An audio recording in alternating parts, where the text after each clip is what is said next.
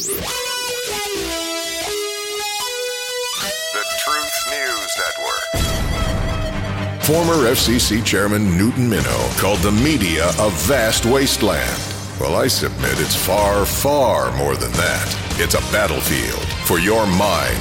Mortar fire, cannon fire, grenades full of lies. And we're taking the losses. It's time for a knight in this savage land. That used to be called a paladin, a defender of the good and honest against the onslaught. Well, we're TNN, the Truth News Network. And your paladin against the barrage is Dan Newman. kind of cold, kind of windy. I mean, frigid cold, North Louisiana. Good morning, everybody. Welcome to TNN Live.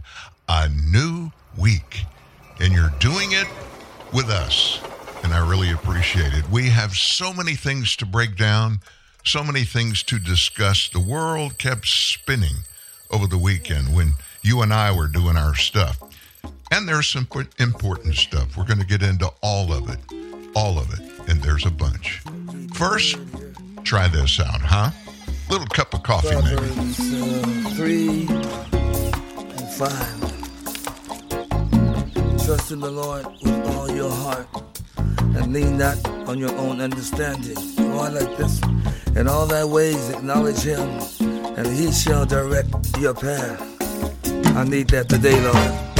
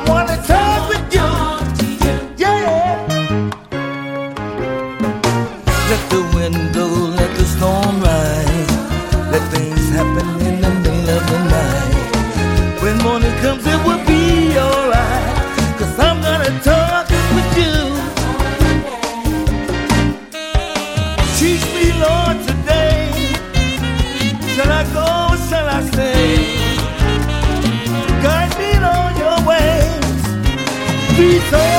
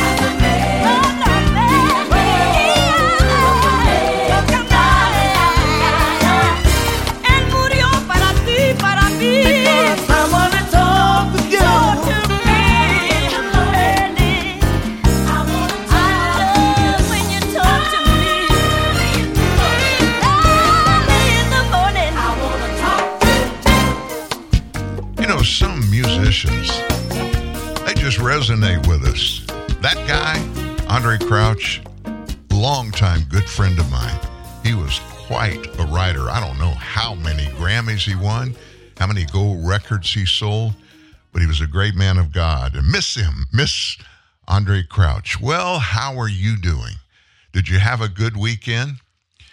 Well, those of you that know what we're facing up here or down here, depending on your uh, perspective, Northwest Louisiana, we don't get in the teens with temperatures. And overnight, it was the first day that we're going to be so stinking cold. And it is cold. Now, there's some snow, but let me tell you how snow ever happens here in North Louisiana. It rains first, and it rains, and it rains some more. And then the temperature while it's raining just begins to plummet. And when maybe there's a little bit of snow that's going to follow, but when that gets here, what happens? We have sheets of ice on everything. And I, I get tickled at friends that come through here or we see we're somewhere out of town where there's cold weather and they laugh at us. We know how you people in the South are. Y'all can't drive.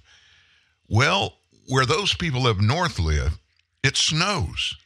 They don't get the rain with the temperature going down very quickly that gets the sheet of snow underneath the ice. I don't care where you live. If you've got ice on the concrete where you drive, you're going to have wrecks. and it's not about us, it's that dadgum climate change. Speaking of that, we have some news this morning about Mr. World Climate Change, John Kerry. You know, he is the foremost expert in the universe about all things regarding our climate. Yeah, man, he went to he went to college for a decade to get all of that information and expertise. Wait a minute. No, he didn't go to he didn't do that. He went to Vietnam though. He told us that when he was running for president, but he lied about part of that. What are you what are you saying, Dan? A Democrat in government told a lie while he was campaigning? well, he's no longer Joe Biden's climate czar. I guess maybe it didn't come with enough public attention because John has taken a new gig. And so, you know what his new gig is? He's going to help Joe Biden get reelected. Now, I remember John Kerry ran for president and he didn't win. So I would question his expertise.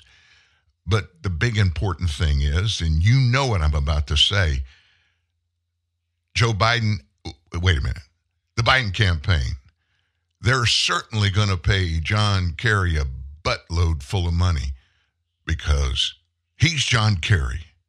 And his credentials are he's John Kerry. He was a U.S. Senator, he was a presidential candidate. Uh, he was a climate czar, and his number one achievement in his whole life is he's married to Teresa Heinz Kerry, the heiress to the ketchup kingdom. Heinz and all of Heinz products. And oh, by the way, when they got married until about a year ago, Teresa Heinz Kerry owned a jet leasing company. So no wonder John Kerry flew everywhere on private jets. He didn't own it. He was he was not telling the truth. He was asked many times, "Do you have your own jet?" "No, sir. I do not have my own jet." Well, why do you fly private like that? People like me, people that go places and are in, as important as me, we have to get places fast. We can't deal with all of the flight changes and everything. So I fly private. I would too if Marianne owned a jet leasing company. I would do it. I've flown private privately, I guess, several different times. And if if it's an opportunity for you to ever do it, it sure beats flying commercial. But not many Americans can do it for obvious reasons. I can't do it. Why? So stinking expensive. And I'm not uh, John Kerry. Well, there's a big event happening up in the even colder Arctic cold today than it is in Louisiana. Iowans are getting together today in sub zero temperatures. The Iowa caucus is this afternoon and evening. They're set to decide their Republican presidential nominee for this year through a little known event practiced in only a handful of states here. And you hear about it all the time. I've heard about it for years, but the Iowa caucus, caucuses, and I don't know very much about how it works. So I thought it would be a good thing at the top of the show for us to just break it down a little bit so you can get your arms around what it is. The Hawkeye State, that's Iowa, has held a caucus every four years since the 1970s and is one of only nine states that still use that practice. Eligible voters who are registered with the party and over the age of 18 are going to meet this evening in schools, churches, event centers across the state after weeks of very aggressive campaigning by all the Republican candidates. Those candidates on the ballot in Iowa include former President Trump, Governor Ron DeSantis of Florida, former UN Ambassador Nikki Haley, businessman Vivek Ramaswamy, former Governor of Arkansas Asa Hutchinson, and Texas businessman Ryan Binkley. That's the current slate of the 2024 presidential nominees. A caucus, what's it different? That a primary. Here's how it works voters gather for a shorter set period of time at 1,657 precincts headquarters in Iowa, all across the state. And they hear from the caucus captains. Those captains make speeches on behalf of a particular candidate. And then after that, participants cast a secret ballot and they nominate one delegate, uh, delegate per precinct who will then vote on whether to confirm the nominee during the county convention, which is typically scheduled during the summer. Previous winners of the Iowa caucus include President Barack Obama in 08, Rick Santorum in 2012, Ted Cruz from Texas in 2016. Joe Biden, of course, you know he's the incumbent for the Democrats, at least right now. And Democrat voters will hold their caucus through mail in ballots sent on January 12th through February 19th. Mail in ballots. I wonder how many of those will be legitimate. Trump is currently leading the pack both nationally at an average of about 61%. In Iowa, an average of 53%. DeSantis and, and Haley have been vying back and forth for second, hovering just under 12% each in Iowa. Ramaswamy is currently at an average of 6%. That's according to Real Clear Politics. And former New Hampshire Governor Chris Christie polled at an average of 3.5% before he decided to bow out. And he heard that a brand new Whataburger opened, and he had to go check it out. So he's out of the race. Republican Governor Kim Reynolds has endorsed DeSantis back in November, saying that she didn't believe Trump would be able to win a general election, but she expressed confidence in DeSantis' ability to beat Biden. I believe Ron, and that's a big reason I got behind him. Now, Kim Reynolds was a huge Trump supporter in the last election. Both DeSantis and Ramaswamy have completed the full Grassley. What is that? That's 99 counties in Iowa. They've all been there campaigning. And the reason it's called the full Grassley, Senator Chuck Grassley, who makes the trip every year, they named it after him. Ramaswamy is looking to complete a second tour and has multiple town halls scheduled through this afternoon when the caucuses get underway. Weather? Well, already we know, even this morning, when they get ready to go caucus, they're going out on the coldest caucus day in Iowa's history. Temperatures below zero and wind chill factors in the negative 30 to 40. Andrew Romeo, a spokesperson for DeSantis' campaign, told reporters that we can rely on our people. Well, we've been saying when you're in constant contact with voters, when your candidates had visited 99 counties and make a personal connection with them stronger than anything anyone else has, that's going to matter when the weather's cold like this. That's Romeo campaigning for DeSantis. And when it's hard to get people to come out people don't want to turn out, we know we can rely on our people because those are the folks that we've been in constant contact with, built strong relationships with. Preya Samsadar, a spokesperson for the SFA Fund, which is a pro Haley super PAC, also told reporters that, to quote Frozen, the cold never bothered us anyway. Folks here in Iowa, this is just winter for us. We're just going to come out and do things as long as the roads are great. Folks are going to come out and do their thing. They know how important the Iowa caucuses are.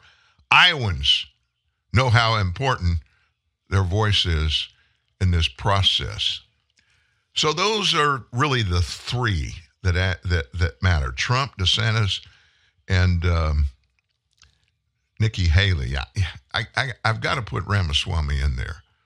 I like the guy. I do. I don't like his religious perspective and uh, some of his side things that he says about other people and about certain processes in our government. Sometimes, honestly, he doesn't he doesn't sound like a conservative. But he's young, he's aggressive. I would almost I'm not there, and I don't know that I'll get there all the way there. But I would almost like to see him on a ticket to be the VP. I said almost. I'm not going to tell you what my choice is.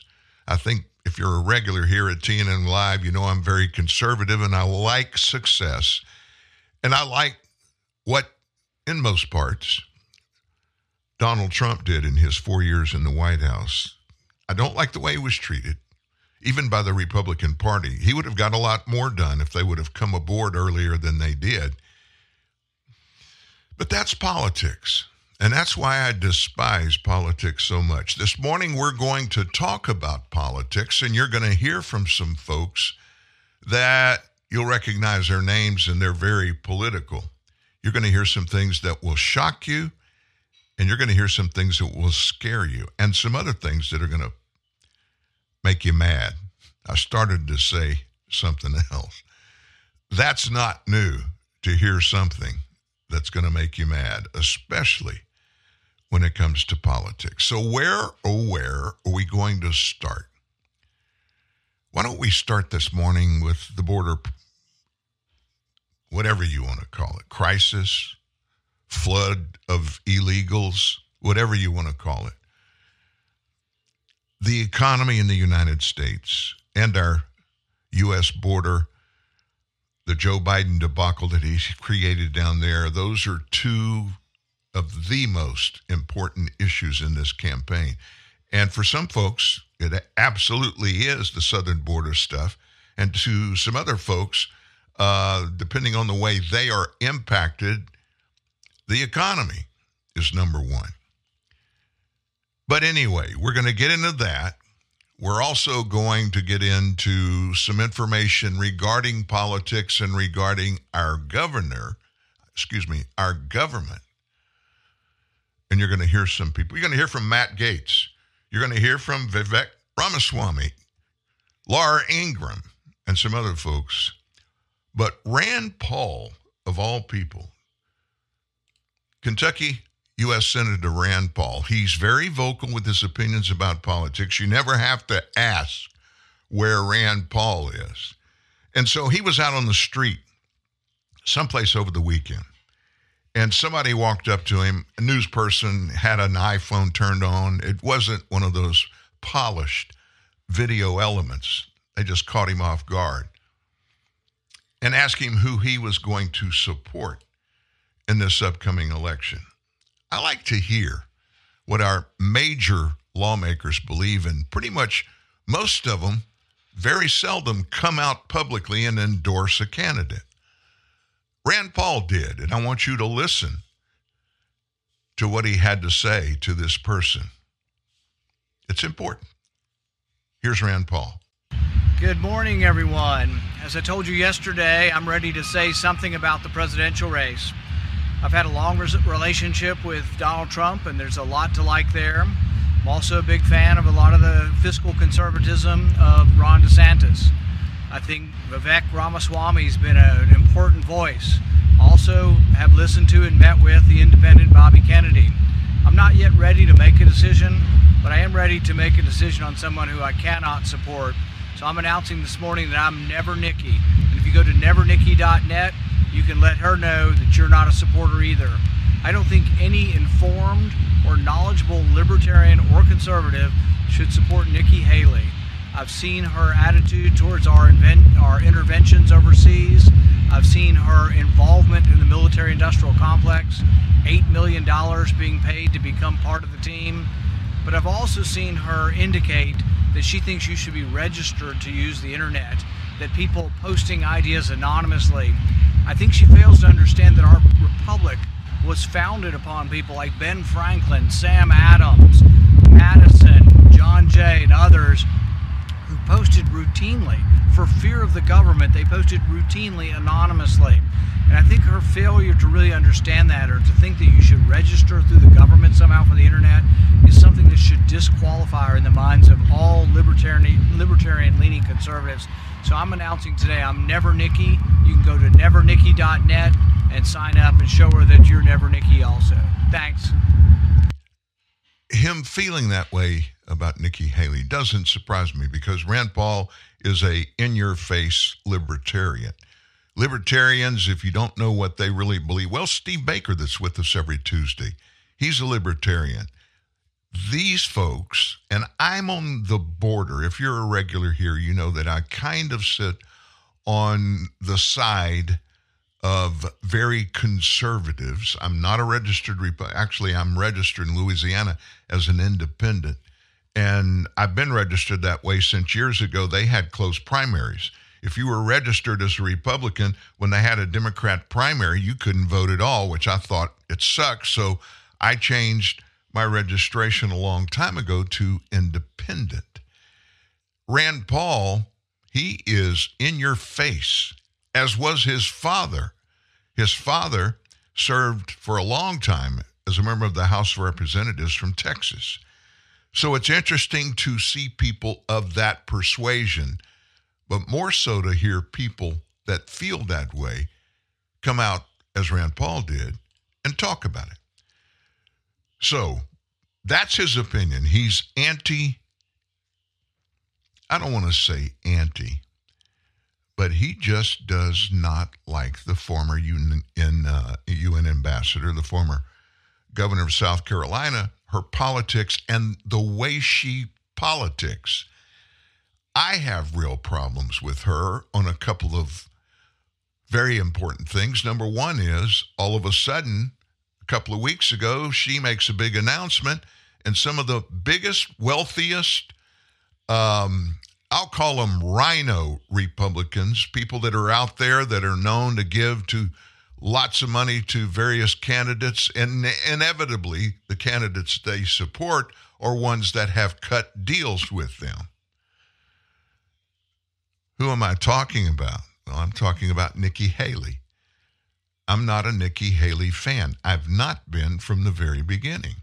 I'm not a Vivek Ramaswamy fan either. I haven't been since the beginning. And I, I told you a few minutes ago why I feel that way.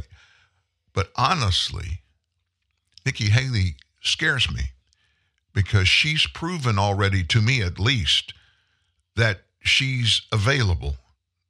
She can be bought. I wish somebody in one of these debates would have the chutzpah when it's their turn to ask her a question.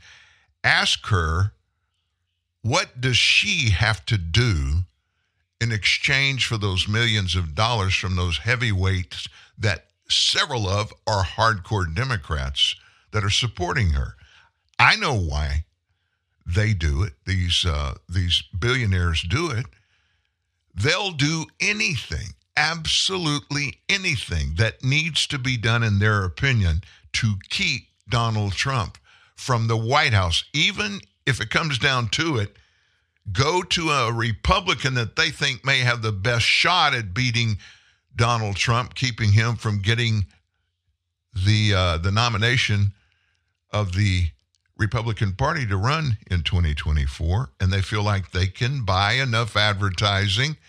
And because Nikki Haley is very vocal, she's all over the place. And a lot of people really like that. But it has nothing. My whole thing about politics, it has not, and I can't say it has nothing, very little to do with the personality of the candidate that you're talking about.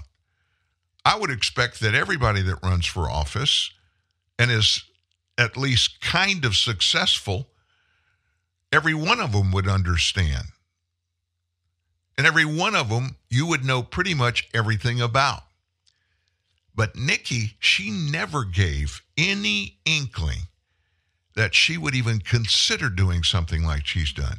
And I haven't looked at the campaign uh, quarterly report to see exactly who uh, this is that gave big money to her campaign. And it's really sometimes tough to tell because what they do, the big dollar ones, they don't give it to the campaign. They give it to some PAC, and then the PAC gives it to the to the um, the person running for office that they're supporting. But it is. We've been told, and she admitted it. Very, very hardcore Democrats putting big money in her campaign. Quid pro quo, though. Nobody's going to give away big money without accept, expecting to get something in return. So, what has she committed to? That's my question.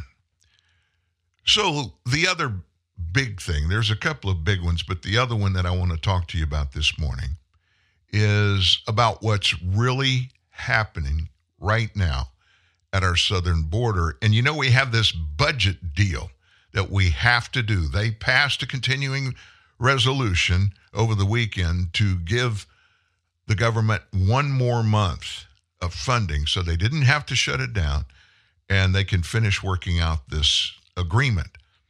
More and more is coming out of the details about the so called agreement that uh, the majority leader, Chuck Schumer, and the House Speaker, Mike Johnson, worked out a deal on last week. But the more that comes out about it, the less I like it. Laura Ingraham weighed in on it. And um, she's very, very succinct and pointed. And when she did this report over the weekend, you know, when you can look at somebody and watch their facial expressions, you know how they really feel. As she was doing this, watching her, she was plain pissed off. That's all I can say. Here's Laura. I'm Laura Ingraham. This is the Ingraham Angle from Washington tonight. We have breaking news on multiple stories. Stunning scenes out of Eagle Pass, Texas tonight as the Lone Star State takes a stand for its own sovereignty and the rule of law by blocking the Biden welcome wagon from fast tracking migrants into the United States. And in Chicago, they were forced to move thousands of migrants into what they're calling warming buses due to the record cold temperatures hitting that region. And moving east to Massachusetts, a group in Melrose called the Immigrant Support Alliance is reportedly encouraging residents to open their homes to the migrants. An information session there called Exploring the Host Home Experience takes place on Monday. And the notice reads Are you curious about what's involved in hosting an immigrant for short term shelter as they begin their journey toward independence? Today, housing immigrants in your house is voluntary, but tomorrow, hmm, we'll see.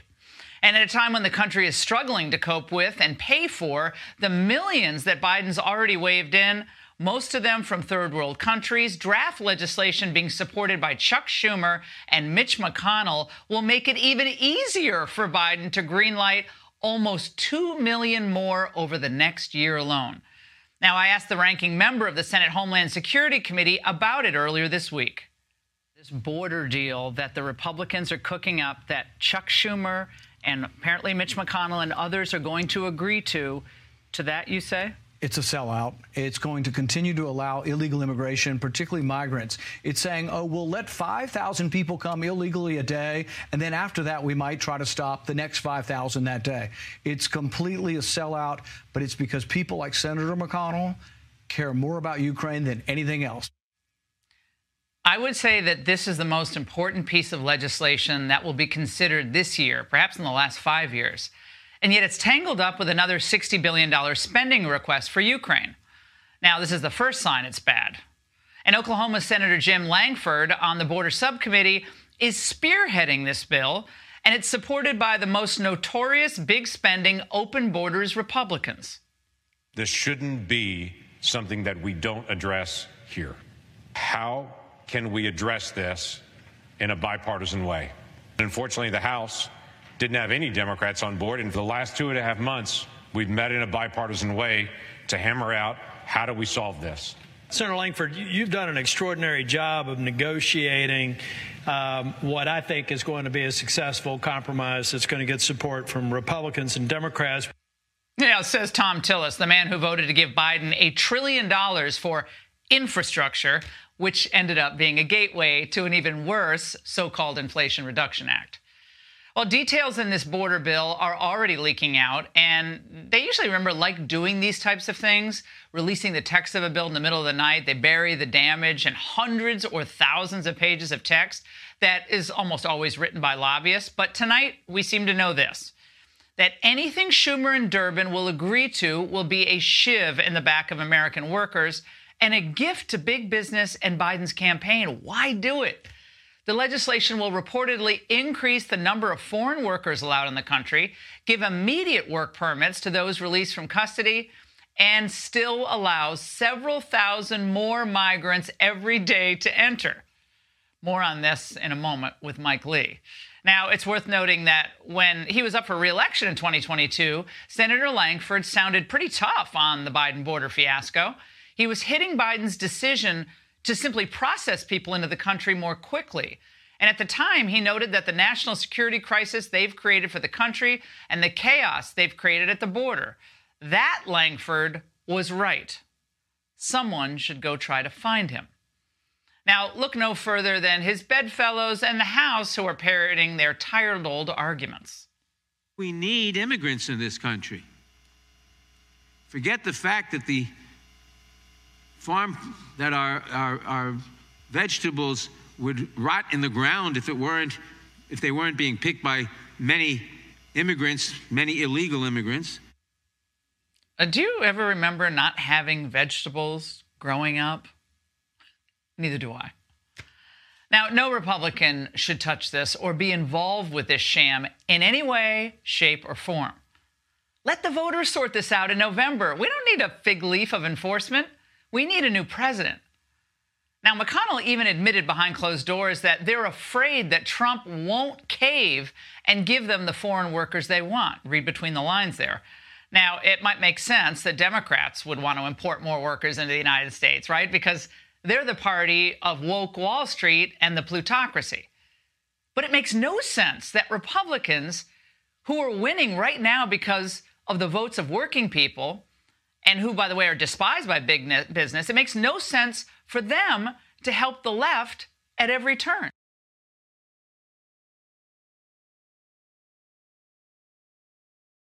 And so, what's going to happen? We've got this money deal that we, the American people, expect because of what they are supposed to do. We've got this thing stringing along out there with no budget.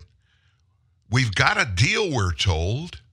Mike Johnson, as well as Chuck Schumer, they put a deal together but they wouldn't give us the facts. And all during last week, every day, little bitty tidbits, nuggets would drop out of it.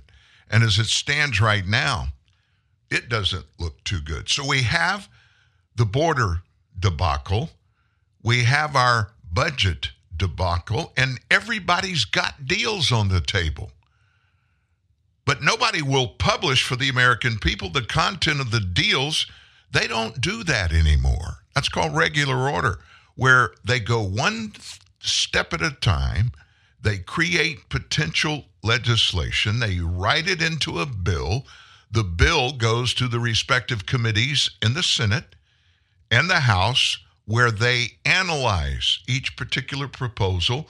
They debate it among themselves. They have experts come in and in committee hearings, they ask and get answers for questions that they have. They try to come up with a finished product. And if and when they do, then it goes to the entire floor of either the House of Representatives or the U.S. Senate. And then that process starts again there. They do their deal. And if they put a deal together, it goes over to the Senate for them to do their deal. If they come up with a consensus, it's voted on. And if it passes both houses, it goes to the president to sign into law. That takes a long time, Dan. It's a lot easier for the lobbyists, the experts among the lobbyist groups that are in DC passing out money, looking for legislation that fits what they want. They'll help write these bills and they'll give a bunch of money away, these lobbyists. And they do it overnight. Nobody knows what's going in it. These are the big bills that they are hundreds, sometimes thousands of pages long. And the day before it's going to be voted on, they give it out to everybody. So nobody has a chance to go through the whole bills. We haven't had a regular order bill signed into law in years, which would mean it went through the process I described. They they don't want to do it. They don't have time to do that. And so tens of billions, if not trillions, of taxpayer dollars are wasted on issues that are in these bills that we had no idea they were in there. And whoever was supposed to be the benefits of all of that, well, they get their part. What happens to the rest of it? A bunch of it is wasted. Mike Johnson on this show several times, he said, We're going to, because we, the Republicans, control the majority, we're the majority in the, in the House, we are going to force the House of Representatives to go back to regular order on every issue. And every issue is not going to be stuck in one big omnibus bill. We're going to break them apart and do the process that I just explained to you a minute ago on every bill. That hadn't happened. You can't get 435 people to get and sit through those committee hearings on every proposed bill. I mean, they don't get anything done now, do they? Matt Gaetz, somebody that we hear his name all the time, but I, I don't think I've ever played anything that Matt Gaetz has, has said on this show. Not purposely. I like the guy personally. I mean, he's he's a good-looking Southern guy. He talks well, and he's very conservative. In fact, he's more conservative than most people in the House of Representatives you would expect to be, because he's not an older guy. He's still in his 30s. That's that's very young for a politician. Well, over the weekend, Matt Gaetz actually stepped up and he weighed in on all of this. And I was shocked when I heard this over the weekend. And so you sit tight. On the other side of this break, you're going to hear Matt Gaetz from Florida talking about all of the pontificating that's going on in the Republican Party. Budweiser presents the world's first star in your own radio commercial. Okay, guys, whenever you hear this sound, insert your name. Hi there. Your name. Sorry I'm late. Sometimes there just aren't enough hours in the day to be a neurosurgeon and a swimwear model. Oh, am I thirsty? How about it? Your name. Got anything tall and cool? Oh, Budweiser long necks, though. Your name. You are so thoughtful. But of course, Bud's the first choice for every occasion. Ah, you know, I have a confession to make. If I ever had a son, I'd want to name him. Your name. Oh, Your name. come here. Now. Mm. Your name. Your name. Your name. Well, you did very well in your first commercial. Have a bud. You've earned it. This bud's for Your name. Anheuser-Busch, St. Louis, Missouri. Raid Shadow Legends. I mean, you pick your champions, they're glorious, and their shields, oh, they glisten like uh, wet otters. But the bad guys, they're Lovecraftian, they're spooky, they're um, um, big. And then you go to battle, and it's like. Then finally, your foe is vanquished, and that satisfaction, such a primal feeling. Ooh. Download Raid Shadow Legends. Play for free. Welcome to McDonald's. May I take your order? Hi, can I get a? can I get a? Okay, get into McDonald's. Ooh, can I get a? Uh, can I get a? Yeah, uh, can I get a? Uh, uh, Go, Bubba, go! pick me! No, pick me! Hey, can I get a? Ten piece chicken McNuggets. And what sauce would you like with that? Uh. In the clown car of the deep state, you will never find a greater den of scum and villainy. You need a hero. Here again, blaster in hand, is Dan Newman. Sad to say that during the break, we had some news come out about what's going on in the Middle East. First time this has happened in this war over there. Overnight, a U.S. owned ship was struck by a missile near Yemen. Of course, that's the Houthi rebels. We don't have any of the details. We just know that it happened. We don't know if it destroyed the ship or if there were any casualties. I'm going to guess because it's in the news now. Hopefully, they caught it because we've shot down I don't know how many missiles over there uh, that were shot at various ships out in the ocean. I hope they caught it because this thing could go south really, really fast. And we just don't need that right now. We don't need it ever. But you have a feckless Pentagon. You still have a, um, a Secretary of Defense in the hospital now for two weeks. We're told he's ordered the last few attacks on the Houthi rebels. We don't know. Just put this in the perspective of this. We have people on the other side of the world that are threatening, actually talking about it publicly, of nuking Israel and maybe the United States. And I know when we hear these things, we say, they're not going to try that with us. They're not going to do that.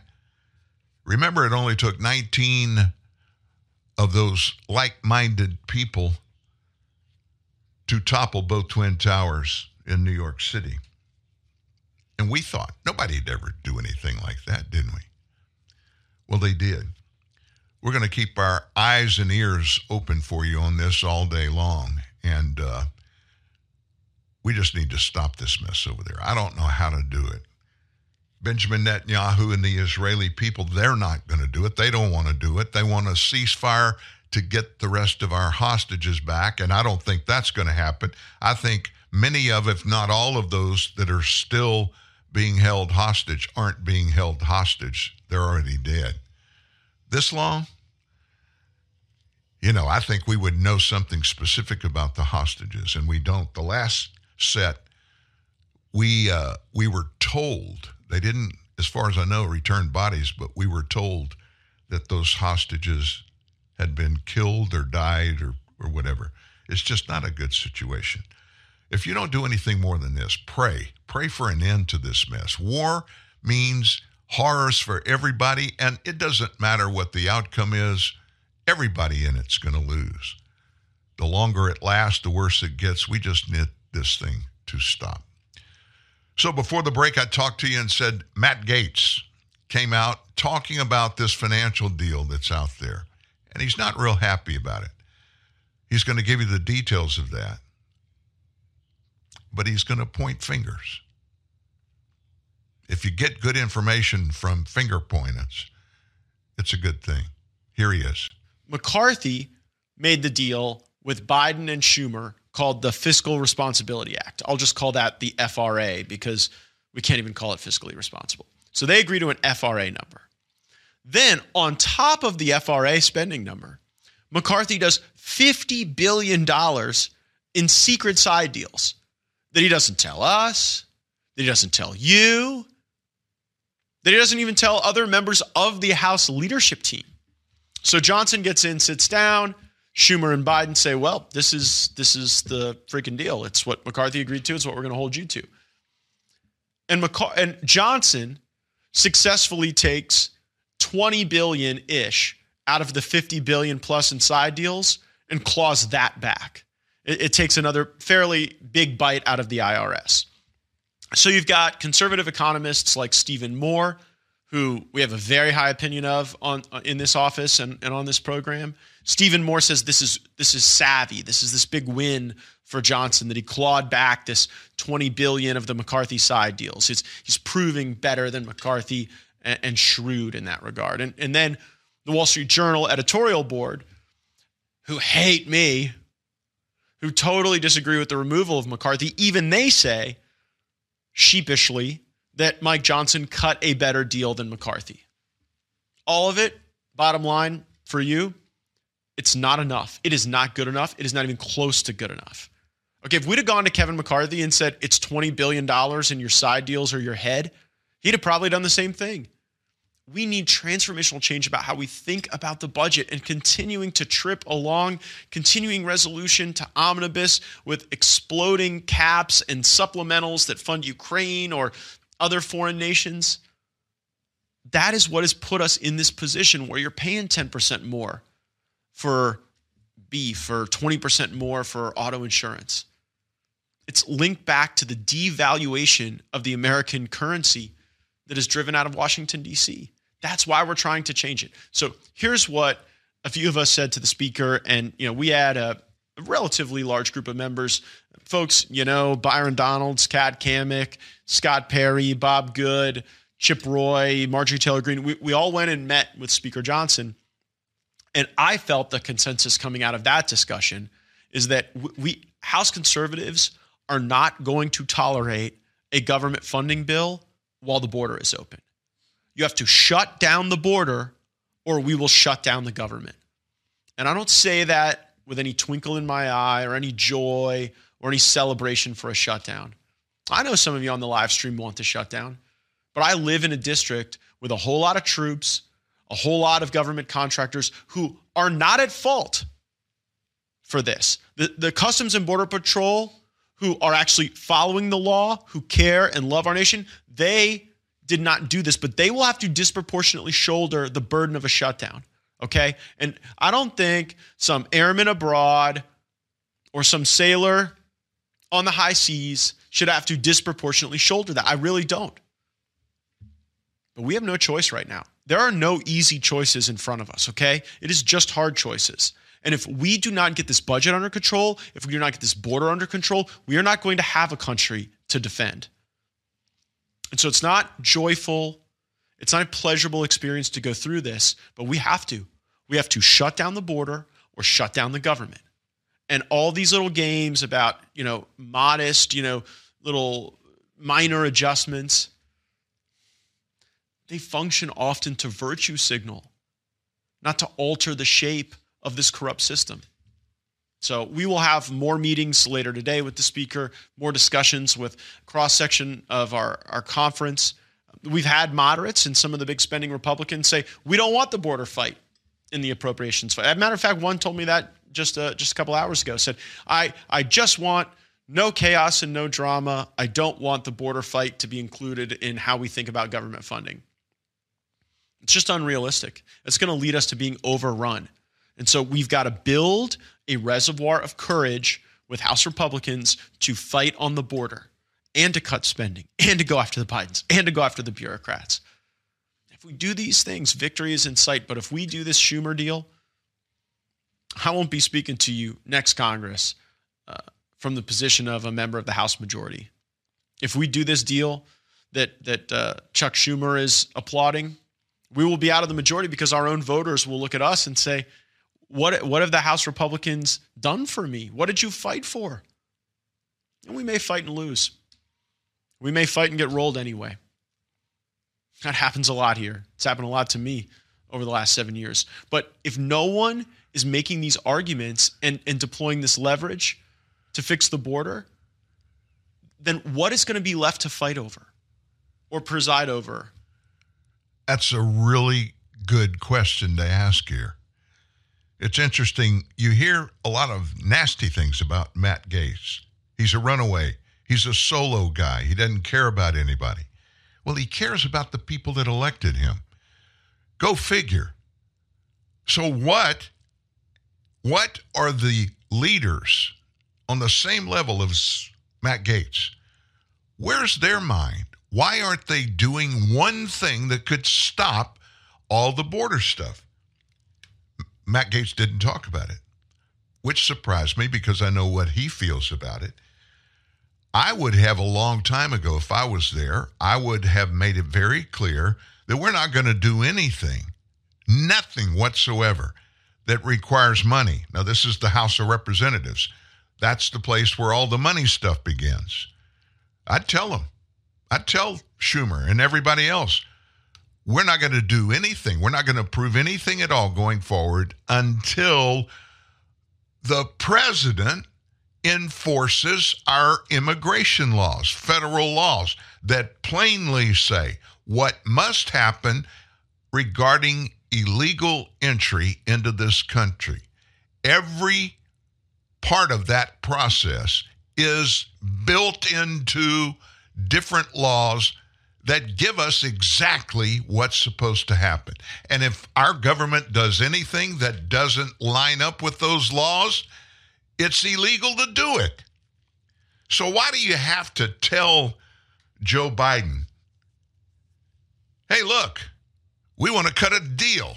We want to make a deal with you so you'll finally adhere and enforce the laws regarding our southern border. Why in the heck should the American people have to deal with the president and anybody that's an elected official that refuses to follow the laws that we elected them to go to D.C. and pass? And now Democrats in Congress are saying the exact thing you just heard me say. They know what's going on. They see what's going on. And because they see and know a few things that you and I don't, because we're not there with them, they know more about what is inevitable, what's going to happen, because they understand what the purposes of the Biden administration and Democrats for all of this wide open border stuff. There are so many little moving parts there. And it's all built on the foundation of what? The love of money is the root of all evil. How much of all of that blackmail money those cartels are making? We're told it's over $2 billion a month. A month. That's how much they're collecting to these people coming from a hundred countries and more, taking that horrible trek across Central America up through Mexico, get into the southern border, get across and get here. $2 billion a month. How much of that money is coming across the border to, I don't know, people that live in Washington, D.C., Virginia? You know what I'm saying. Don't tell me it's not happening. There are more than one reason or two reasons why the president, everybody in his administration, without any exception, have signed on for keep the borders open. Keep them open. Now, in this budget thing that should be, as Matt Gaetz just said, all about two things our economy and enforcing the laws regarding our southern border and illegal immigration. They're talking about all kinds of other things too. That's what happens. And they're all about, politicians they're all about cutting deals. So I, when Mike Johnson was on the show last time, I said this. They're going to come around with some kind of big deal that they try to sell to the, House conservatives. That if you do this, we'll be able to cut down on the stuff at the southern border. Well, what's it going to take to do that? Do you remember what McCarthy did? McCarthy, he went to Hakeem Jeffries, who was the wannabe House Speaker when McCarthy was elected House Speaker. Hakeem Jeffries is a hardcore leftist. Well, guess what popped out over the weekend? The Democrats have made an offer of support to GOP Speaker Mike Johnson. Hakeem Jeffries offered McCarthy the same deal. So, what's the deal? Democrats are willing to consider the matter if Johnson would first have to forge an agreement with House Minority Leader Hakeem Jeffries, ensuring Democrats had a greater voice in the legislative process. Now, this is factual, it's been confirmed from several sources. In that case, they'd be willing to provide any votes to keep the House Speaker in power. Just like I told McCarthy, talk to Hakeem. And there are some of us that can support you. That came from Democrat Rep. Henry Cuellar, big time Hispanic member of the House of Representatives. The Cuellar family control a huge part of all of South Texas. When he said that, Cuellar was referring to ousted former House Speaker Kevin McCarthy. I'll say the same thing to Johnson. Now remember, Hakeem Jeffries, he got all of the Democrats to vote for McCarthy.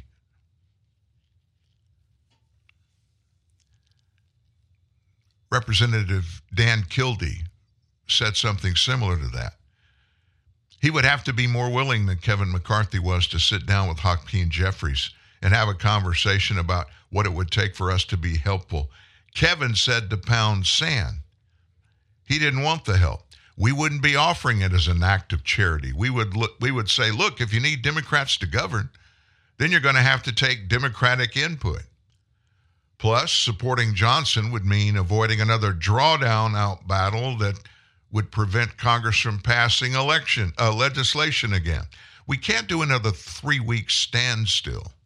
That's from an unnamed Democrat. As is, we've got nothing done in the 118th Congress. Look, he's not my favorite person in the world, but on the other hand, it's a terrible and tough job in this Congress. I would be very surprised if there aren't a number of Democrats who would support Johnson because I think we're so tired of this. As a frontliner, I wouldn't want to be accused by people of slowing things down. All of this conversation comes amid a burgeoning effort to oust Mike Johnson, just like they kicked McCarthy out. Why? Because Johnson has been working with Senate Democrats on piecing together a spending deal that would avoid a government shutdown. Now, let me tell you what's going on in this. I haven't talked to Mike. He has made himself totally zoned in on the issues at hand. He's working 20 hours a day. I mean that literally. He's constantly on the phone. He's traveling all the time. Let me tell you the the the two things in that news report that I just gave to you. I told you that we're part of it. Those are coming from people that are not involved directly in the negotiations. But what happens on the other side, and I'm sure it happens on the Republican side too, somebody in those parties is putting this news out, putting it together. Don't think for a second when you hear a leftist news outlet like NBC News, one of the reports that I just gave to you was from NBC News, another one from MSNBC, and another one from CNN. Don't think that what they're reporting because they're quoting some Democrat like Hakeem Jeffries or this other guy that's a Democrat or Henry Cuellar. Don't think just because it's coming from a news source, what they're telling you is true. I know Mike Johnson. I know him well.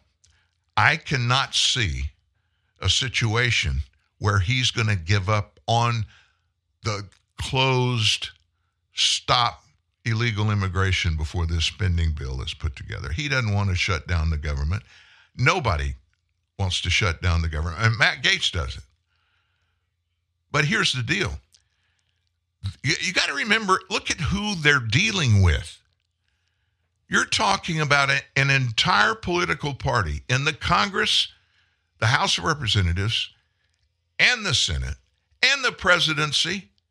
Joe Biden doesn't give a rip about enforcing immigration laws. We're talking about the leaders, the people that are in charge of and totally in control of the laws of this land. They passed. Many of those guys and girls in Congress today were part of passing the immigration laws. Some of them weren't, but it doesn't matter. When they got elected and took an oath of office, they swore an oath that they were going to do it.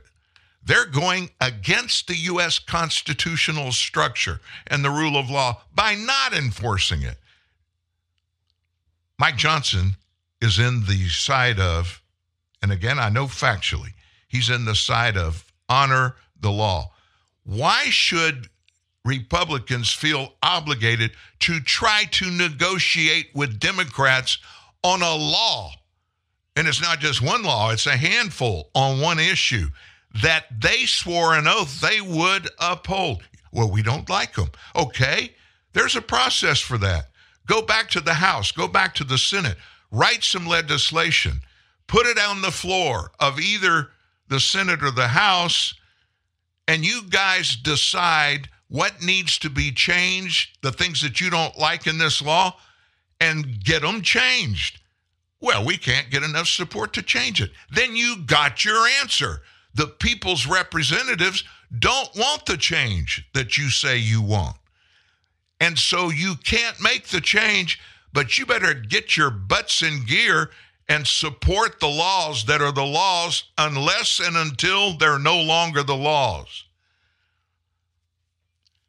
They're calling Donald Trump a dictator wannabe. They're selling uh, this Democrat thing left and right. They've got people believing it. If Donald Trump gets elected, our democracy is over.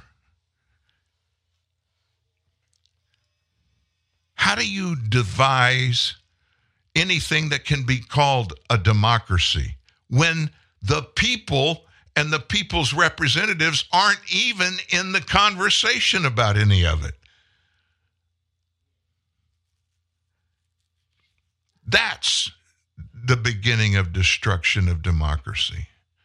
And if you're with us Friday, you heard a, a really good guy, Billy Brown, give the explanation of me saying that I've been saying this for quite a while. We do not live in a democracy.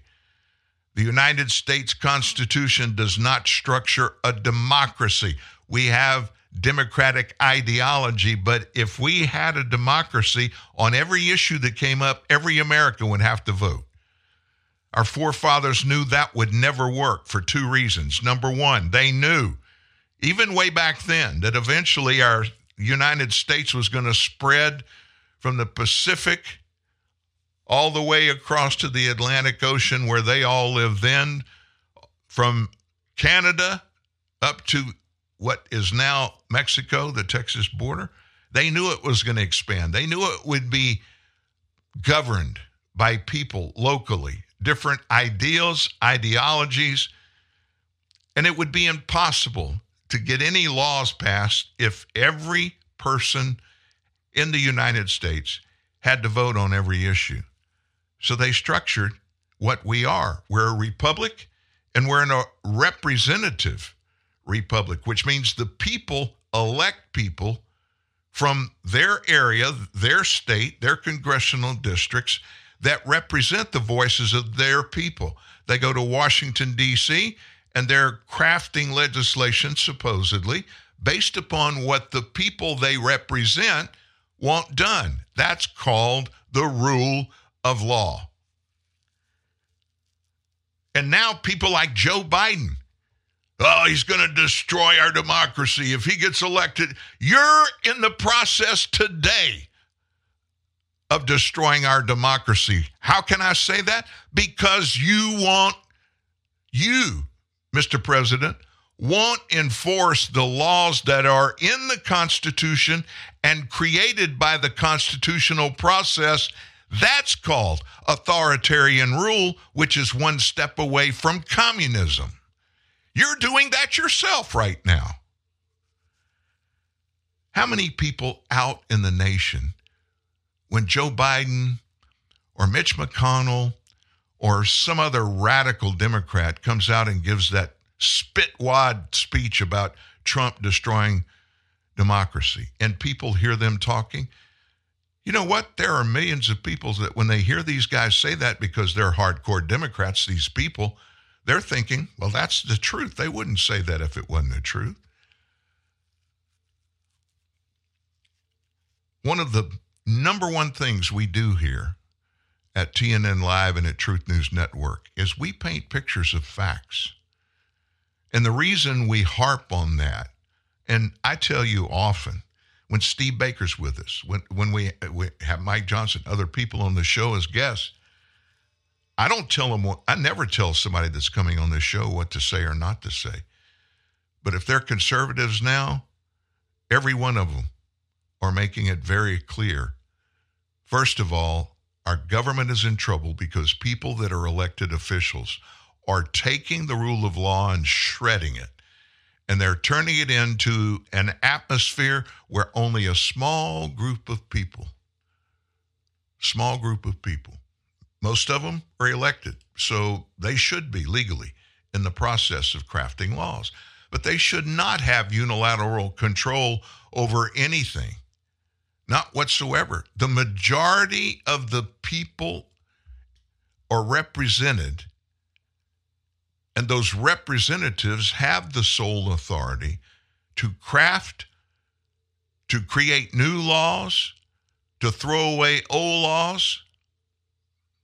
And they don't do it because they shouldn't be doing it because their lobbyists want something different to come out of any kind of discussions there because it makes them money. That's not constitutional, folks. That is destroying democracy. Do you want that? Do you want your children, your grandchildren, to live in a world? They want to destroy the Electoral College. You know why it was put together? So that states like California, Illinois, New York, big states with a lot of people, they would have a majority. There wouldn't be an electoral college. So whoever was the biggest populated state would determine what all our laws are going to be.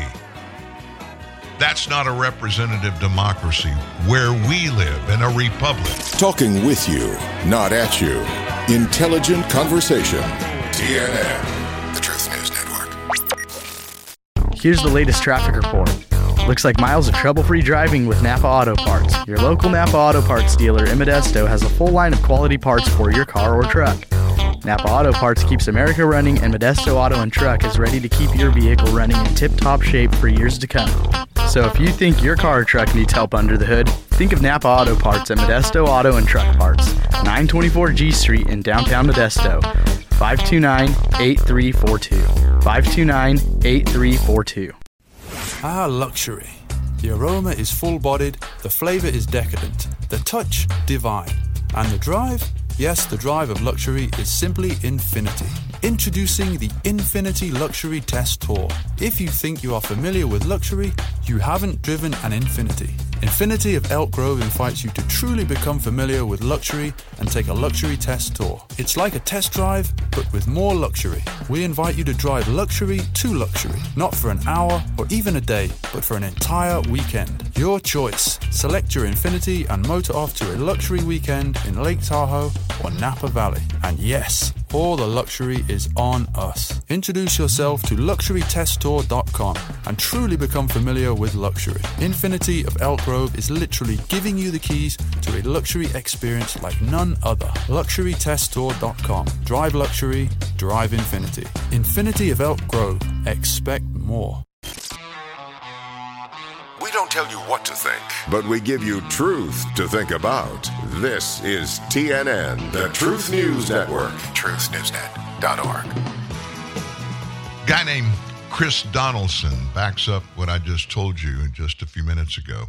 And let me point out another couple of things. Adam Schiff, as you know, he's decided he's going to be a U.S. Senator instead of just a member of the House of Representatives representing one district, one congressional district in California.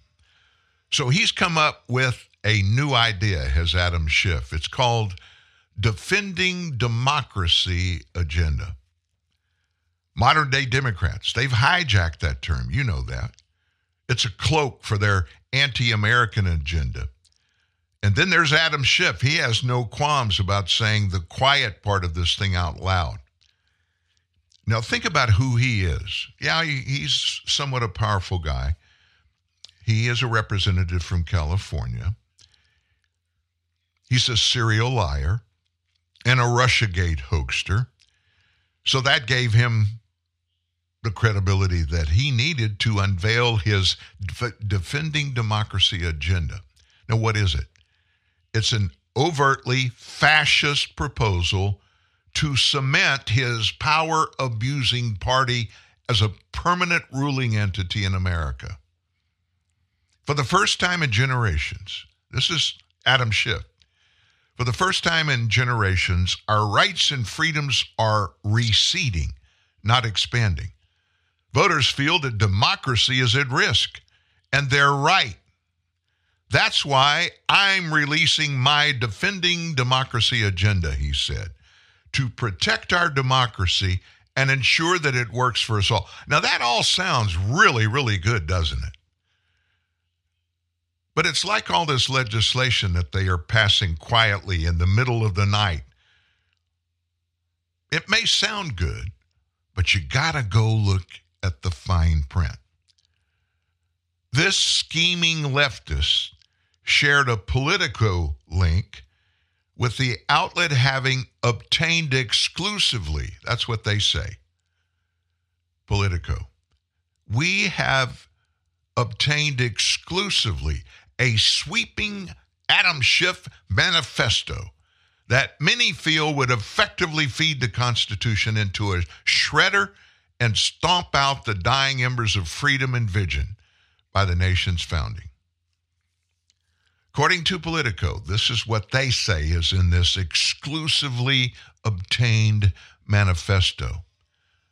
They said this in their story quote, though many of the individual agenda items are not new proposals for Schiff, together they present the fullest accounting of his vision to bolster America's democracy in the wake of the norms shattering influence of Donald Trump. Some of his proposals, such as abolishing the Electoral College, overturning the Supreme Court's Citizen United decision on campaign finance, would require constitutional amendments. He also backs changing the Senate's rule to abolish the filibuster, which he says is necessary to enshrine voting rights, abortion protections, and gun safety measures into law. This is from Politico. They're analyzing this, whatever you want to call it, manifesto that Adam Schiff wrote. And Schiff also provided details of his war on America in a video that he posted to social media. Here's what he said Do we need to have a patriotic song playing in the background? Quote This morning I released my Defending Democracy agenda. It's a multi step approach to ensure we restore and expand our rights, make government work, and protect our democracy for generations to come. Let's break it down, he said.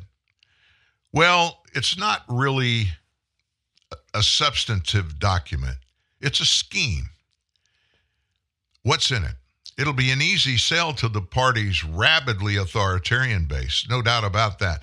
But others on X, formerly known as Twitter, could see right through the Orwellian window dressing on his anti democratic proposal. And they went nuts replying it to it. Let, me just give let me just give you a few.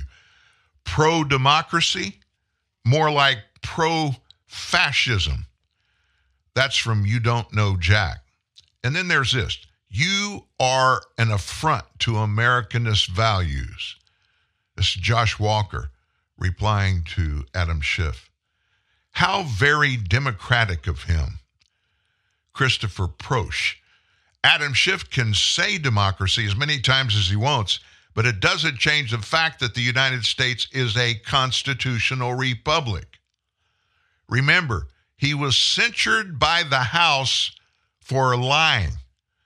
So it's no surprise Schiff is lying about what form of government we have. That's from Paul Zupola. It's the Democrats who are eroding our rights. White House and agencies using third party social sites to censor us, trampling on the First Amendment rights. That's John. Does defending democracy always involve lying to the American people for three years about a Russia collusion hoax that Hillary Clinton and the FBI cooked up, resulting in the censure of a corrupt congressman? That's from Stingray. Democrats always talk of democracy rather than acknowledging our constitutional republic. There's a simple reason for that. Democracy is tyranny by the majority. And that's what these Marxist dictators really want. It's also why they push illegal immigration. That's from Jeff Carlson. Schiff told Politico I think our democracy is at more grave risk now than ever. And it's clear the issue is going to be front and center and needs to be front and center on the national stage. The very reason, now, Adam Schiff, he does nothing on his own, he does not create stuff. He's never been a proactive member of the House of Representatives. He's one of those guys that every time something controversial comes up that makes Democrats, and especially him as a Democrat, look bad, he starts firing with an automatic weapon at whoever put that bit of quote unquote information out that diminishes him. He is nothing more. I call these guys, and there's a bunch of them, drive by shooters. They have no substance. They don't have any bullets in the gun. They won't talk about the substance. They don't want to because they don't deal with substance. They deal with political hackery. All of a sudden now, every one of the Democrats, they're all parroting in some form or another the Donald Trump, those evil MAGA, mega extremists. And that's coming out of the mouth of the President of the United States every day. And when a president, I don't care who it is, the office of the presidency is a storied, really strong and powerful historical figure of what the freest country in world history is all about. Joe Biden's part of it. I didn't vote for him. I knew, I expected, just like many, most of you, you felt the same thing about him and you didn't vote for him.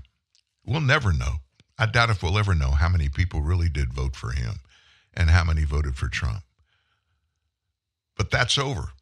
You can't put the genie back in the bottle, but that doesn't mean we have to go down that road and live it on the other end of it. We don't have to. But they're pushing hard. And here's why. At some point, they will begin to use that, and it will start with this perspective. Well, we already know. We already know that the democracy is being destroyed. That's a fact. These people, Donald Trump, mega MAGA Republicans, they're the ones that did it. They destroyed our democracy. So we're going to come back in and replace it. And you know what they're going to use as tools? They tell us now. In the 2016, the 2020 elections, they tell us we need to destroy the rule of law, excuse me, the Electoral College. Now, why would they do that? There's only one reason they do that. The reason it was created by our forefathers, and it wasn't initially in in place. It was added, it was amended after the fact because all of a sudden they slapped their foreheads and said, look, right now there are going to be more representatives for the big cities that we have than there are going to be for people that live away from the big cities. So it won't be voting on an equal basis. So they came up with the Electoral College and they wrapped it around the structure of the U.S. Congress, both the House and the Senate. Every state gets two senators, doesn't matter what their population is. But the People's House, as it's called, the House of Representatives, they created 435 districts overall. And each of these districts represent a certain portion of a populated area.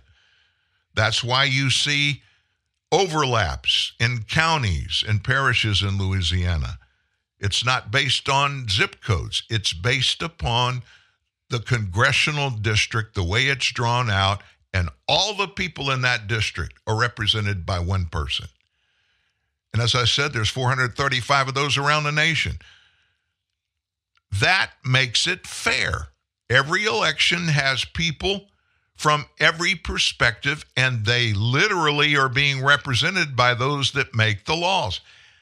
What Adam Schiff, what Joe Biden, what Hillary Clinton, what they're screaming about, get rid of the Electoral College. A democracy says the voices of the people determine what's going to be and what's not going to be.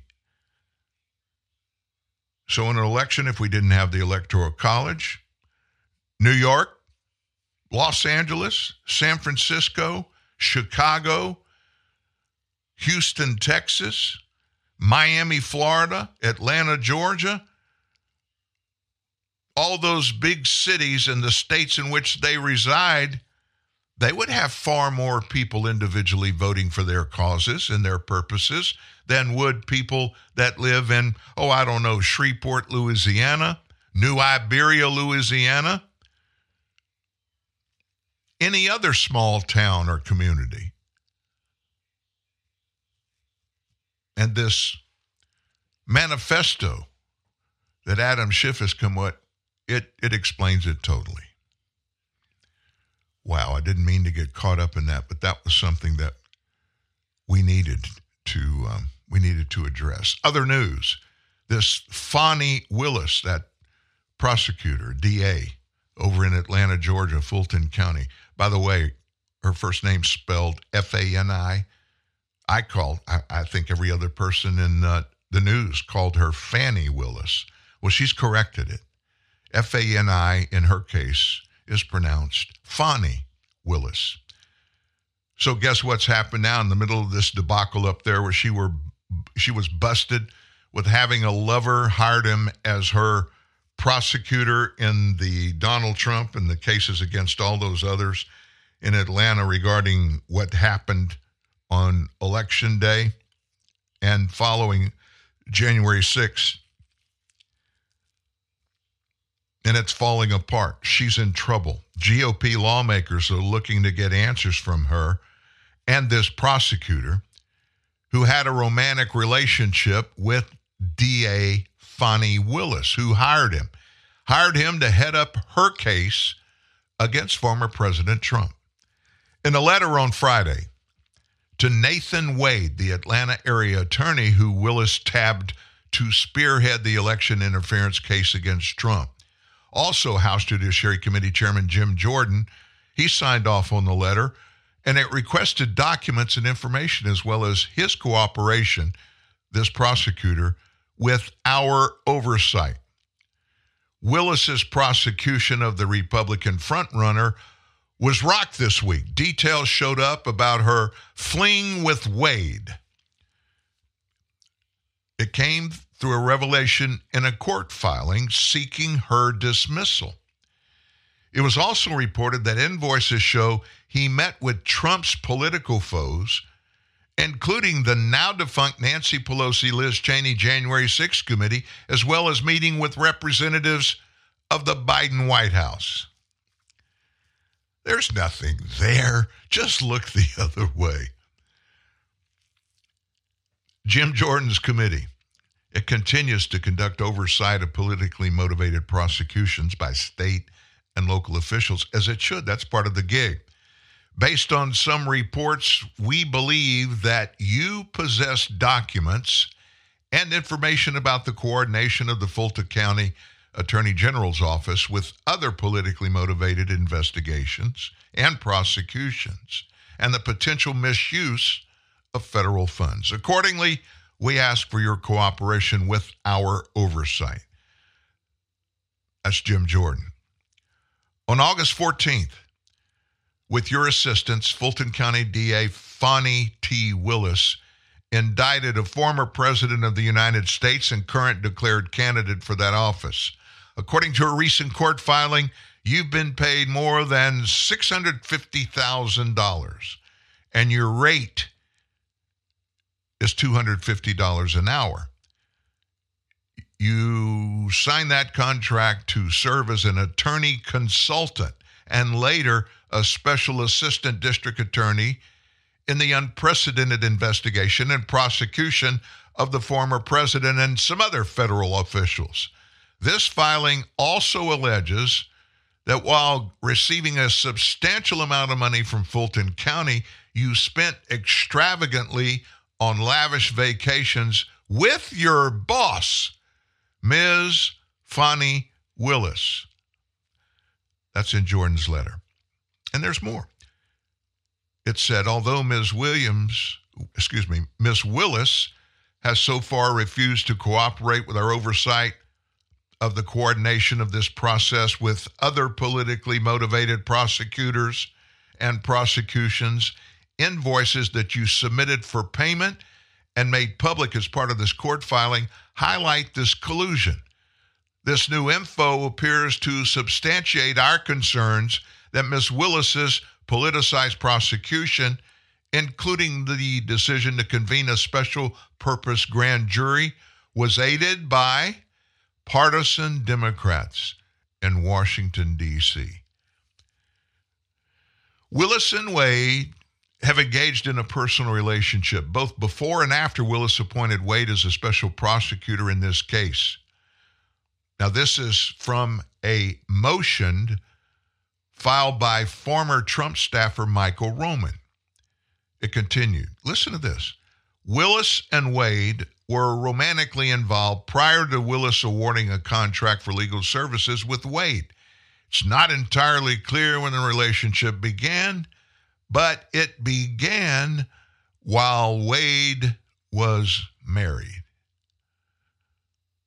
Willis, the DA, has previously refused to cooperate with congressional Republicans. Jordan's letter gives Wade until no later than 10 a.m. on January 26th to answer the letter. So I'm I'm loving this thing. I mean, I'm not into soap opera stuff, but the circumstances surrounding this, the fact that this woman lit a fire and is prosecuting cost, costing people, even regular white collar people, she just started filing suits, filing charges against everybody. And none of it makes much sense. Fulton County DA Willis, she responded yesterday. She said, racism. Here we go again. If you're African American, you're in any kind of responsible position and you do something wrong and get caught. Well, the reason I get caught is because I'm black and they're not. She blamed racism yesterday for the motivations for these allegations that she's engaged in an improper relationship with a special attorney that her office paid to assist with the prosecution of Donald Trump.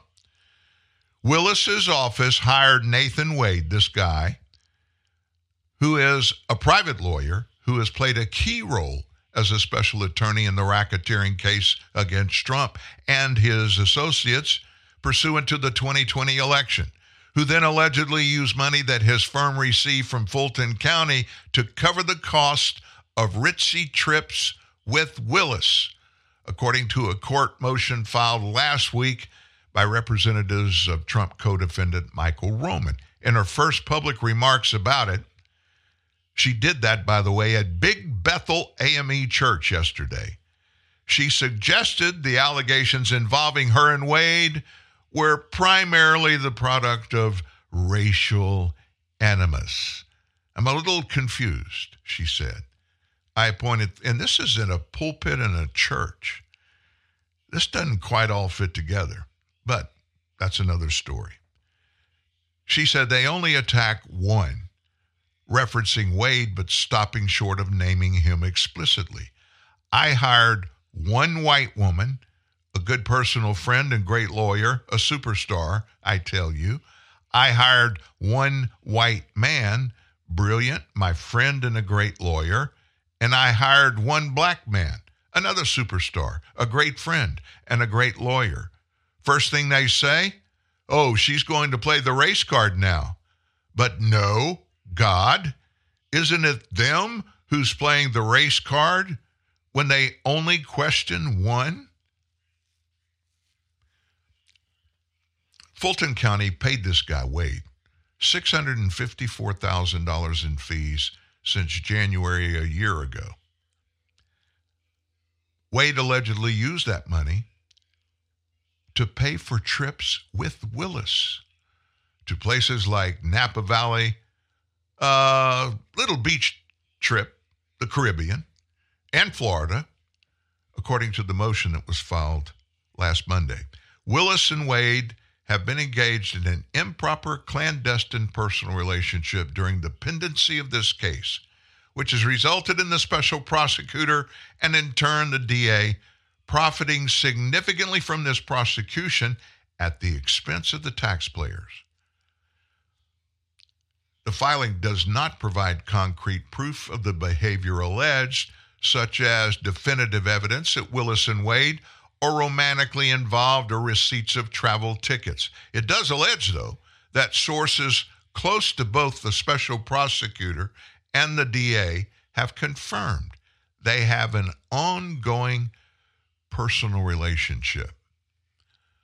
Some legal analysts have suggested the allegations could seriously inhibit Willis's ability to prosecute Trump and his associates if it's proven true. The alleged actions of Willis and Wade may amount to fraud and fraudulent activity that could possibly be prosecuted under federal racketeering law if substantiated. That would be really humorous because some of the charges she made against Donald Trump was racketeering.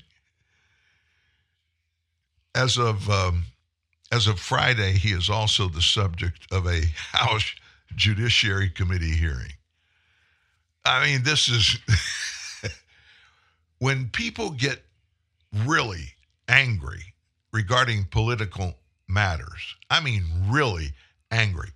What has Donald Trump done to all these people? What has he done? Uh, F- Fani Willis, I'm sure, you know, this is Fulton County DA. I guarantee you she makes $300,000, $400,000 a year. She's not an average American that is black. She's not. I don't care who gets a position in any government seat if they if they are able to do the gig and are the best ones available to do the gig whatever it is whatever government office it is i mean government nationwide is supposed to be representing the people this is not a corporate deal you represent the people. You work for the people in your various town, city, or district. And you're supposed to do what you commit to do. Those people should be the ones that determine what you can and can't do. And when you, if you're it's if you're working for a government situation, you swear an oath to do just what you're supposed to do. In a Friday letter to Nathan Wade, the Atlanta area attorney who Willis tabbed to spearhead this interference case against Trump. Jim Jordan, House Judiciary Committee chairman, he requested documents and information as well as his cooperation with oversight. Willis's prosecution of Donald Trump was rocked this week when details of her alleged fling with Wade were revealed in a court filing seeking their dismissal.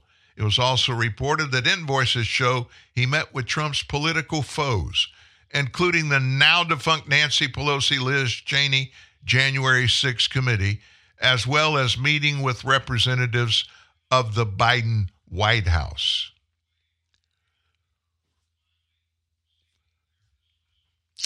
And I could go on and on and on and on. Eh, This is this is just unbelievable. But we should we sh- it, I mean we should believe all this stuff because they don't give a rip about what is supposed to happen, why and who's supposed to do it and who's not supposed to do it.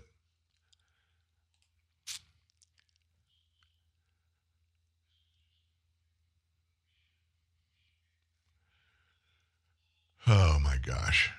This is Monday. Now, she's throwing out the race card. So let me throw one out. The U.S. Army's woke recruitment struggles that we've hear about pretty regularly, they're struggling to get people to come to any of the agencies. People don't want to come anymore because they know by what the actions of the various branches of our government have done the last three years. Everything's about wokeness, it's about fairness, it's about equality. It's not about equality. It's it's about sharing and everybody getting equal on everything. That doesn't exist at life. The debacle that happened over vaccinations and people getting kicked out. Actions and attitude were hardly in alignment for the armed forces. This is according to a new report from military.com that showed the ongoing failures to meet requirement quotas have centered around steadily declining commitments from, here you go, white people. Having reviewed the internal data, that website, military.com, found that in five years, the overall number of white recruits in the Army plummeted by half from 44,000 in 2018 to 25,000 last year. While recruiting struggles have seen the branch missing goals that had been revised down already, the numbers were not comparable across the board. Both black and Hispanic recruits saw upticks from 20 to 24 percent and from 17 to 24 percent respectively over the same span. Both blacks and Hispanic groups joined more so than what the white people are doing.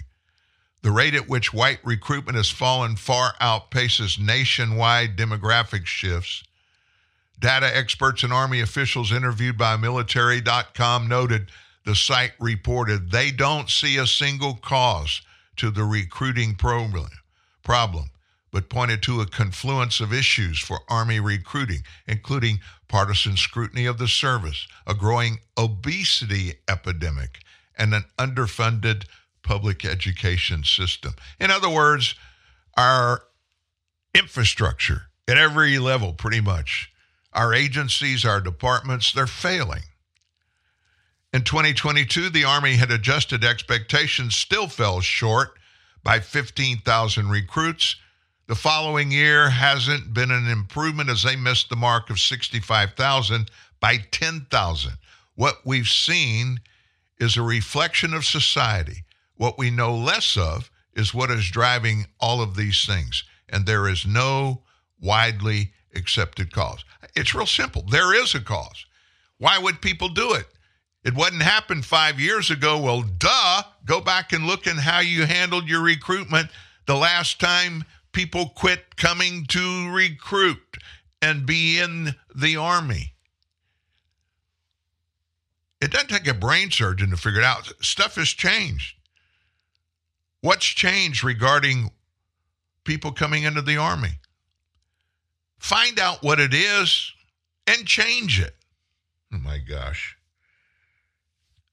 We'll go back to New Mexico for Steve, Pastor Steve Smotherman's instruction to us all from a sermon.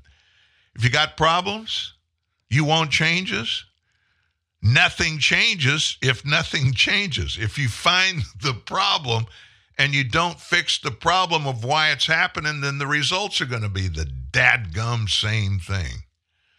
That doesn't take a brain surgeon to understand. We just can't get this stuff figured out. Now, I skipped over one one thing I wanted to give to you earlier in the show when we were still talking about the election coming up and what's going on in the caucuses in Iowa today. Ramaswamy. Do you really like him, Vivek Ramaswamy? He's very successful. He is brilliant, no doubt about it. He started multiple companies and he's very young. In fact, he stretches the bottom level of requirement in the Constitution about somebody being uh, qualified to run for president. 45 is the number. He doesn't look even close to 45. I think he's 44 right now and will be 45, whatever it is. But he's figured something out. And this is going to blow your mind. This came out yesterday, and you're going to hear it from him about what is about to happen in this run for the presidency. If you're listening, you're in a crowd or whatever, step to the side and turn your hearing aid up. You don't want to miss this. The system wants to narrow this down to a two horse race between Donald Trump and a puppet who they can control. And it has become increasingly clear that puppet is not a Democrat. It's not even Gavin Newsom. It's Nikki Haley. It's in our own party. Well, today, one more step in that plot unfolds. Chris Christie drops out. Next up, I'm going to make a prediction. You're actually going to see Ron DeSantis join Nikki Haley's ticket. He's going to be her VP. The whole game, it's hiding in plain sight. Whatever it takes. And this system will stop at nothing. And I mean nothing. To eliminate Donald Trump from contention. It's disgusting. But the same people who have said they're not going to actually take a principled stand against Trump's removal from the ballot. Haley and DeSantis are both in that category. Do the math, people. That's next up. Ron DeSantis says after Iowa, everybody, including Chris Christie, apparently got a phone call from Ron DeSantis. Panicked was the word that Chris Christie used. This is the way the plot's going. Ron may not know this. Ron DeSantis may not know this, but that's what his donors are going to make him do. That's what's coming next. Ron DeSantis will become Nikki's VP, whether or not Ron knows it. It's not really his choice. He's not the one in charge of that decision. And then the plot continues. We have to open our eyes and not fall into their trap. Our America First agenda cannot end. Our movement cannot end with Donald Trump when they take him out from contention. And if you think this system is going to even let this man get anywhere near the White House, we need to open our eyes. We need to do the right thing for our country. They are selling us the rope today that they're going to use to hang us tomorrow. Do not fall into the trap, people. And that's why I'm here. Okay. Do you think that is actually a possibility? Just it, it, it, there's so much in what he said, and he speaks very, very quickly. It's important for you and me to understand what he is alleging is already in process. Listen to this again. The system wants to narrow this down to a two horse race between Donald Trump and a puppet who they can control. And it has become increasingly clear that puppet is not a Democrat. It's not even Gavin Newsom. It's Nikki Haley. It's in our own party. Well, today, one more step in that plot unfolds. Chris Christie drops out. Next up, I'm going to make a prediction. You're actually going to see Ron DeSantis join Nikki Haley's ticket. He's going to be her VP. The whole game, it's hiding in plain sight. Whatever it takes. And this system will stop at nothing. And I mean nothing.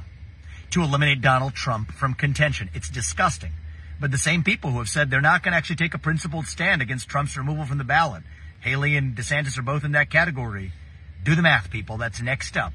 Ron DeSantis says after Iowa, everybody, including Chris Christie, apparently got a phone call from Ron DeSantis. Panicked was the word that Chris Christie used. This is the way the plot's going. Ron may not know this. Ron DeSantis may not know this, but that's what his donors are going to make him do. That's what's coming next. Ron DeSantis will become Nikki's VP, whether or not Ron knows it. It's not really his choice. He's not the one in charge of that decision. And then the plot continues. We have to open our eyes and not fall into their trap. Our America First agenda cannot end, our movement cannot end with Donald Trump when they take him out from contention. And if you think this system is going to even let this man get anywhere near the White House, we need to open our eyes. We need to do the right thing for our country. They are selling us the rope today that they're going to use to hang us tomorrow. Do not fall into the trap, people. And that's why I'm here. He didn't give us a, well, what the heck are we supposed to do, Vivek? If that's true, if it really is legitimate, what can we do to stop that? The only bullet we have in our gun is the same bullet you and everybody else has our vote. And what are you saying? They're buying all the votes too. and that I mean if that's the case, we can't we can't do anything about it. But I do think you're a very creative guy. That was a heck of a thing to dream up as a possibility. Don't get me wrong. I'm not diminishing you or that in any way. I just would have never thought about it. I'm going to look into it myself. I love going all natural. It just makes me feel better.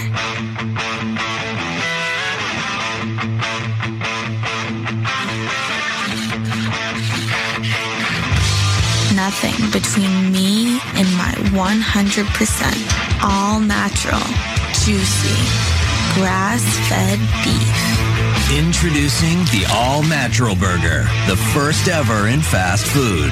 With no antibiotics, no added hormones, and no steroids. Only at Carl's Jr. For over 75 years, people have saved money with. Uh, with Geico. Sorry. Here we go from the top and action. For over 75 years, people have saved money with Gecko. So... It. What? What did I say? Gecko. I said Gecko. Oh. For over 75 years. Keep it together. I'm good, I'm good. For over 70. what are you doing there? Stop making me laugh. Geico, saving people money for over 75 years. Don't look at me, don't look at me. Lowe's knows you're a craftsman guy. You have a lot of tools. Tools for everything you've done around the house. But there's the moment you realize your new project means new tools. Yes. When tool guys need new tools, they start with Lowe's. The new home of craftsmen. Right this way. You're fighting back the tsunami of ignorance with Dan Newman, TNN, the Truth News Network. So there's some news coming out this morning about Joe Biden and this thing with Iran. Some experts have told Biden, and they leaked it over the weekend because they didn't hear any of it publicly. President Biden's strategy of de escalation and containment in order to stop the Islamic Republic of Iran getting a nuke has failed. The planet's greatest state sponsor of terrorism is frighteningly close to producing its very own nuke. Deterrence against Tehran must be reestablished as U.S. policy. Now, here we go. We know without question Joe Biden is in the tank for Iran. So, this report is even more critical. Alarming reports about Iran moving at an astonishingly fast pace to possess a nuclear weapon has come out. And it's coming from a confidential IAEA, that's International Atomic Energy Agency, coming out of one of their reports released to member states. And it shows that Iran has increased its production of highly enriched uranium, reversing a previous output report from the middle of last year. Reuters also said that Iran is enriching up to 60%, close to the roughly 90% that is weapons grade at its pilot fuel enrichment plant in its sprawling Natanz complex and its Fordo fuel enrichment plant. which is dug into a mountain. David Albright, a physicist and founder and president of the Institute for Science and International Security, cautioned us earlier this month that the long pole in the tent of building nuclear weapons is essentially completed. Albright is a former UN weapons inspector in Iraq, and he wrote in his report titled, How Quickly Could Iran Make Nuclear Weapons Today? He said in that report that Iran can quickly make enough weapon grade uranium for many nuclear weapons, something it could not do in 2003. Prior to 2003, Iran had a crash nuclear weapons program, Albright said. After that, Iran switched to a more dispersed nuclear weapons effort. Today, it would need only about one week to produce enough for its first nuclear weapon, he said. It could have enough weapon grade uranium for six weapons in just 30 days. And after five months of producing we- weapon grade uranium, it could have enough for 12. That will, of course, never happen, according to a spokesperson for the State Department. Here we go. These people in the Biden administration, they got it going on. They know everything. As the president and secretary made clear, the U.S. will ensure one way or another that Iran will never obtain a nuclear weapon. That's why Joe just gave them $6 billion for four hostages. They were a little short, needed some more money. That report continued. We continue to use a variety of tools in pursuit of that goal. All options remain on the table. As the secretary has said, we always prefer diplomacy to achieve that goal, but given Iran's nuclear escalations and its failure to cooperate with the IAEA, unfortunately, we are far away from anything like that right now. President Biden, a former U.S. State Department advisor on Iran, said together they are relying on bribery to convince the America hating nation to back off its nuclear ambitions. Biden's hope bribe Iran, bribe them to not advance its nuclear program through economic concessions and non enforcement of sanctions, which Joe has virtually completed. He removed all of the sanctions that Congress put on Iran and it stopped them. They didn't have any money. They couldn't get any money because they were selling oil, their oil, illegally on the open marketplace. That probably should scare us more than anything else in the news. We hadn't talked about brutality and criminality in the streets. A 61 year old Chicago woman is brain dead today after she was stomped to death by an a paroled eight time felon. Chicago's claimed another victim. That 61 year old woman left brain dead after being stomped during a robbery. And yet another of the tragedies that have become commonplace in the crime ridden Midwestern metropolis. The identified victim was riding on a red line train in downtown Chicago. I've been on it myself when she was set upon by two men looking to steal her purse and who resorted to savage brutality during their criminal act. One of the men, a hulking black thug and convicted felon named Majawan Johnson, pinned the woman to a seat, repeatedly punched and stomped her head and stomach, jumped on her with all of his weight. Johnson's 36 years old, was arrested for his role in a January 4th assault, has an extensive criminal history, was on parole for an armed robbery at the time of this vicious attack on this helpless woman. The victim was found unresponsive on the train at Roosevelt Station at around 1:30 in the morning. She was taken to a local hospital where she was on a ventilator and is brain dead and is not expected to survive.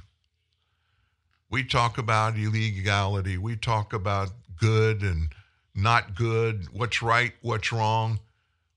The fundamental, if this nation is going to survive, the fundamental that must be in place and must be kept continually and always adhered to is the rule of law. And the laws that say what's law, uh, what's legal, what's illegal, and those in responsibility under the law to hold these people accountable, they got to start doing that again. If it doesn't happen, we don't need to even worry about these little bitty things like Iran getting nukes, Xi Jinping getting nukes, Vladimir Putin starts lobbing some nukes. It makes no difference. Without the rule of law, we don't even have a nation. Well, Monday, Monday. Thanks for being here. You guys have a great day. We'll jump into it with Steve Baker tomorrow, every Tuesday here at TNN Live. Look at us, baby.